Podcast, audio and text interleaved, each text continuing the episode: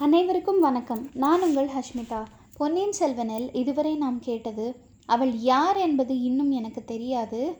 ஆனால் அவளை பற்றி எனக்கு தெரிந்த செய்திகளை வேணுமானாலும் சொல்லுகிறேன். கேட்க விரும்பினால் என் அருகில் வந்து உட்காருங்கள் என்று சொன்னார் இளவரசர். இப்பொழுது தொடர்ந்து கேட்போம். அத்தியாயம் முப்பத்தி ஏழு காவேரி அம்மன்.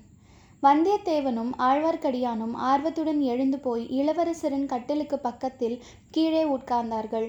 இளவரசர் பின்வருமாறு சொல்லத் தொடங்கினார்.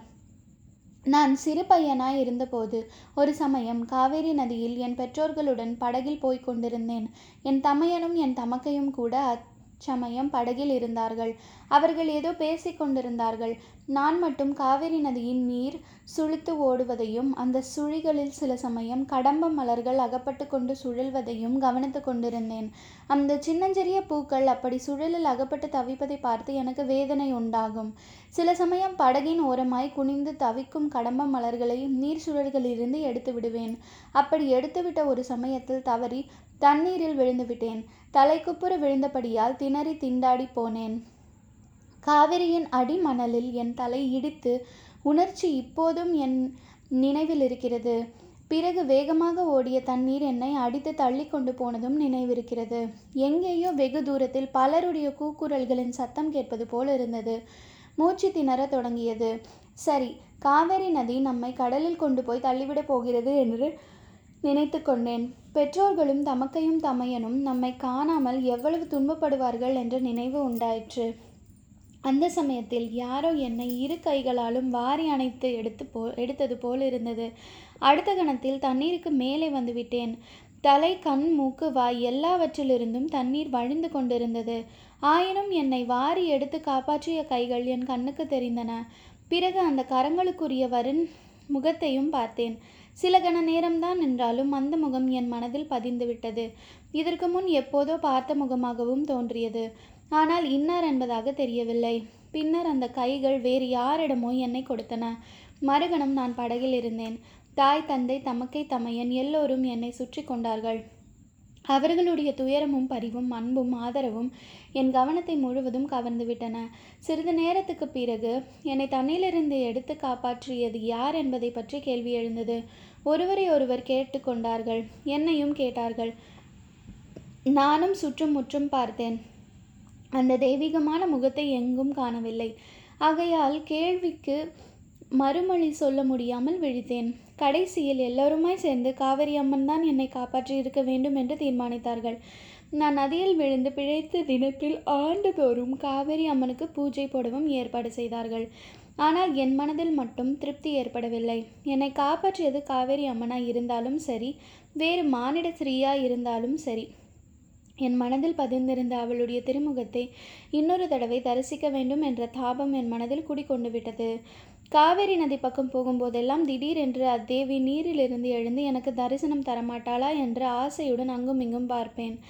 நாளாக ஆக அவள் ஒரு மானிட ஸ்திரீயாகவே இருக்கலாம் என்ற எண்ணம் வலுப்பட்டது. ஆகையால் எந்த திருவிழாவிற்கு போனாலும் அங்கே கூடியுள்ள மூதாட்டிகளின் முகங்களையெல்லாம் நான் ஆர்வத்தோடு உற்று பார்ப்பது வழக்கம். சில காலத்துக்கு பிறகு அப்படி பார்ப்பது அவ்வளவு நல்ல வழக்கமன்று என்பதை உணர்ந்தேன். வருஷமாக ஆக மறுபடியும் அந்த தெய்வ முகத்தை தரிசிக்கலாம் என்ற ஆசையை இழந்துவிட்டேன் சுமார் ஒரு வருஷத்துக்கு முன்னால் நமது தென் திசை படைகளின் மாதண்ட நாயகனாகி நான் இங்கு வந்து சேர்ந்தேன். அதற்கு முன்பே சேனாபதி பூதி விக்ரமகேசரி இலங்கையில் பல பகுதிகளை பிடித்திருந்தார். இந்த அனுராதபுரம் பல தடவை கைமாறி அப்போது மறுபடியும் மகிந்தன் படைகளின் வசத்தில் இருந்தது. இந்நகரை நம் வீரர்கள் முற்றுகையிட்டிருந்தார்கள். முற்றுகை நடந்து கொண்டிருந்த சமயத்தில் நான் இலங்கையின் பல பகுதிகளையும் பார்த்து தெரிந்து கொள்ள விரும்பினேன். பொறுக்கி எடுத்து ஆயிரம் வீரர்களை என்னுடன் சேனாபதி அனுப்பி வைத்தார். நம் சைன்யத்தின் வசப்பட்டிருந்த எல்லா பகுதிகளுக்கும் காடு மேடு மலை நதி ஒன்றும் விடாமல் போய் அந்தந்த பிரதேசங்களின் இயல்பை நன்கு தெரிந்து கொண்டு வந்தேன். அந்த இலங்கை தீவையொட்டி கடலில் பல சிறிய தீவுகள் உண்டு என்பது உங்களுக்கு தெரிந்திருக்கும். அந்த தீவுகளுக்கும் போய் பார்த்து வந்தேன். இப்படி சுற்று வருகையில் ஒரு சமயம் இந்த நகரத்துக்கு வடக்கே சில காத தூரத்தில் காட்டின் மத்தியில் தாவடி போட்டுக்கொண்டு தங்கியிருந்தோம். நாங்கள் தங்கியிருந்த இடத்தின் பக்கத்தில் யானை இரவு துறை இருந்தது. அங்கே இலங்கைக்கு கிழக்கே உள்ள கடலும் மேற்கே உள்ள கடலும் மிக நெருங்கி வந்து ஒரு குறுகிய கால்வாயின் மூலம் ஒன்று சேர்கின்றன. அந்த துறையின் வழியாக சில சமயம் யானை கூட்டங்கள் இலங்கையின் வடபகுதிக்கு செல்லுவது வழக்கமாம். ஆகையால் அந்த இடத்துக்கு யானை இரவு என்று பெயர் வந்ததாக சொல்லுகிறார்கள். நாங்கள் அங்கே தங்கி இருந்த சமயத்தில் ஒரு விசித்திரமான சம்பவம் நிகழ்ந்தது. இரவு நேரங்களில் தாவடிக்கே சமீபத்தில் ஒரு புலம்பல் குரல் கேட்டது. அது மனித குரலா பட்சியின் குரலா விலங்கின் குரலா என்று முதலில் தெரியவில்லை. கேட்பவர்கள் ரோமம் சிலிர்க்கும்படியான சோகம் அதில் தொனித்தது.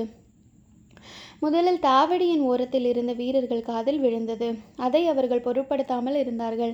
பிறகு பாசறையை சுற்றிலும் பல இடங்களிலும் கேட்டது. என்னிடத்திலும் சிலர் வந்து சொன்னார்கள் நான் அதை லட்சியம் செய்யவில்லை. போய் பிசாசு பேய் பிசாசு என்று பயப்படுகிறீர்களா? அப்படியானால் ஊருக்கு திரும்பி போய் அம்மா மடியில் பயமின்றி படுத்து தூங்குங்கள் என்றேன்.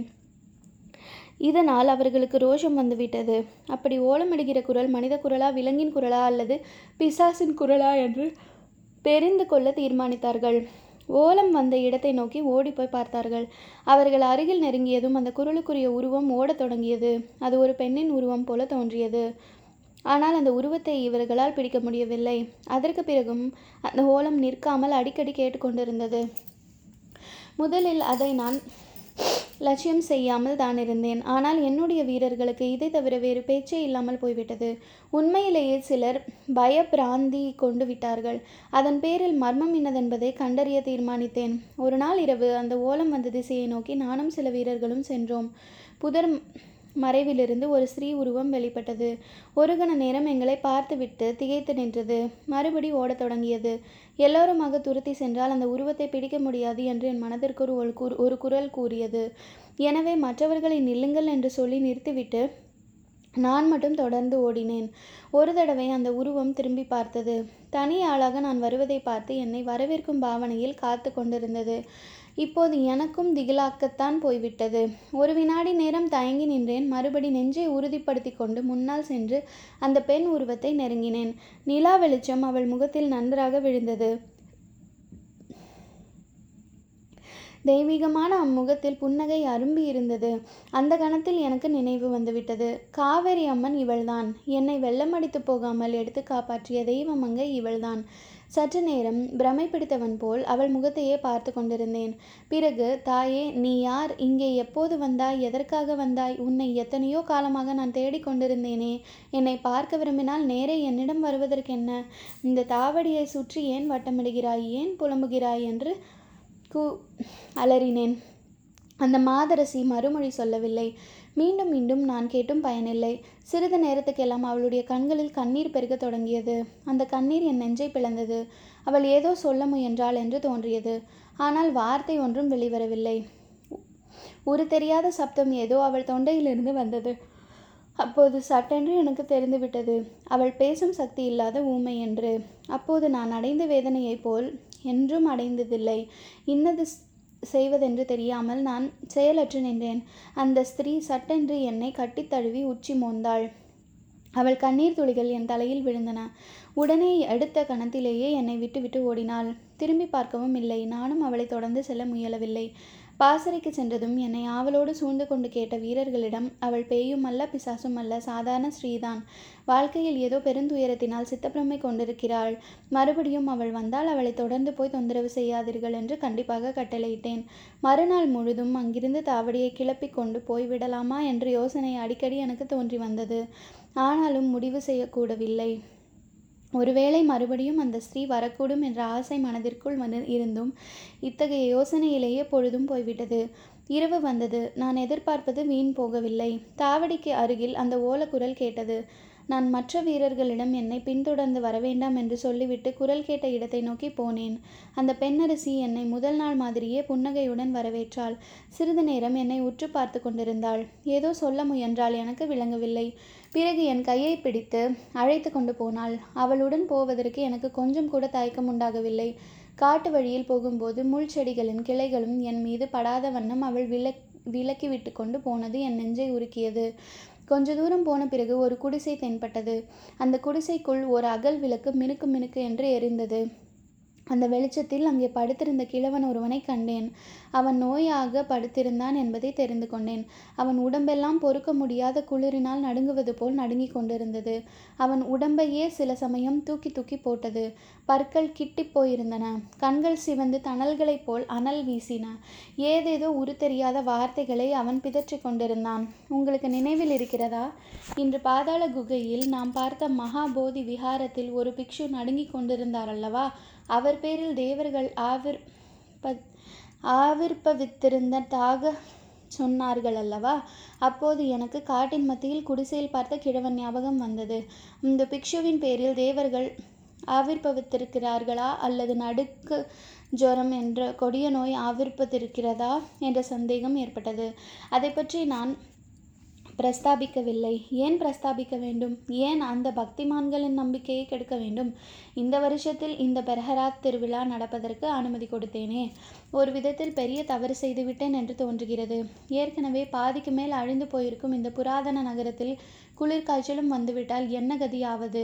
மிச்சமிருக்கும் ஜனங்களும் இங்கிருந்து ஓட வேண்டியதுதான். இவ்வாறு சொல்லி அருள்மொழிவர்மர் ஏதோ யோசனையில் ஆழ்ந்தார். சற்று பொறுத்து பார்த்துவிட்டு வந்தியத்தேவன் ஐயா இந்த நகரம் எப்படியாவது போகட்டும். குடிசையில் பிறகு என்ன நடந்தது சொல்லுங்கள் என்றான். குடிசையில் ஒன்றும் நடக்கவில்லை. அந்த மாதரசி நான் அதிக நேரம் அங்கு நிற்கக்கூடாது என்று கருதினால் போலிருக்கிறது. உடனே என் கையை பிடித்து இழுத்து கொண்டு வெளியில் வந்துவிட்டாள். பிறகு சில சமிக்ஞைகள் மூலம் தான் சொல்ல விரும்பியதை சொன்னாள். அவள் சொல்ல விரும்பியது என்னவென்பதை என் மனம் தெரிந்து கொண்டு விட்டது. இந்த பிரதேசத்தில் இருக்க வேண்டாம். இங்கே இருந்தால் இந்த குளிர்காய்ச்சல் நோய் வந்துவிடும். உடனே இங்கிருந்து தாவடியை பெயர்த்து கொண்டு போய்விடு என்று அவள் சமிக்ஞையின் மூலமாக சொல்லி என்னையும் தெரிந்து கொள்ள செய்து விட்டாள். கா என் பேரில் அவளுக்குள்ள அளவில்லாத அன்பின் காரணமாகவோ இந்த எச்சரிக்கை செய்ததாகவும் அறிந்து கொண்டேன். தெய்வத்தின் எச்சரிக்கையாகவே அதை எடுத்துக்கொண்டு அன்றிரவே தாவடியை அங்கிருந்து கிளம்பும்படி கட்டளையிட்டேன். என்னுடனிருந்த வீரர்களும் அது மகிழ்ச்சியை உண்டாக்கிற்று. அந்த பயங்கரமான ஓலக்குரலை இனி கேட்க வேண்டாம் என்று எண்ணி அவர்கள் உற்சாகமடைந்தார்கள். தொடர்ந்து கேளுங்கள். நன்றி. வணக்கம்.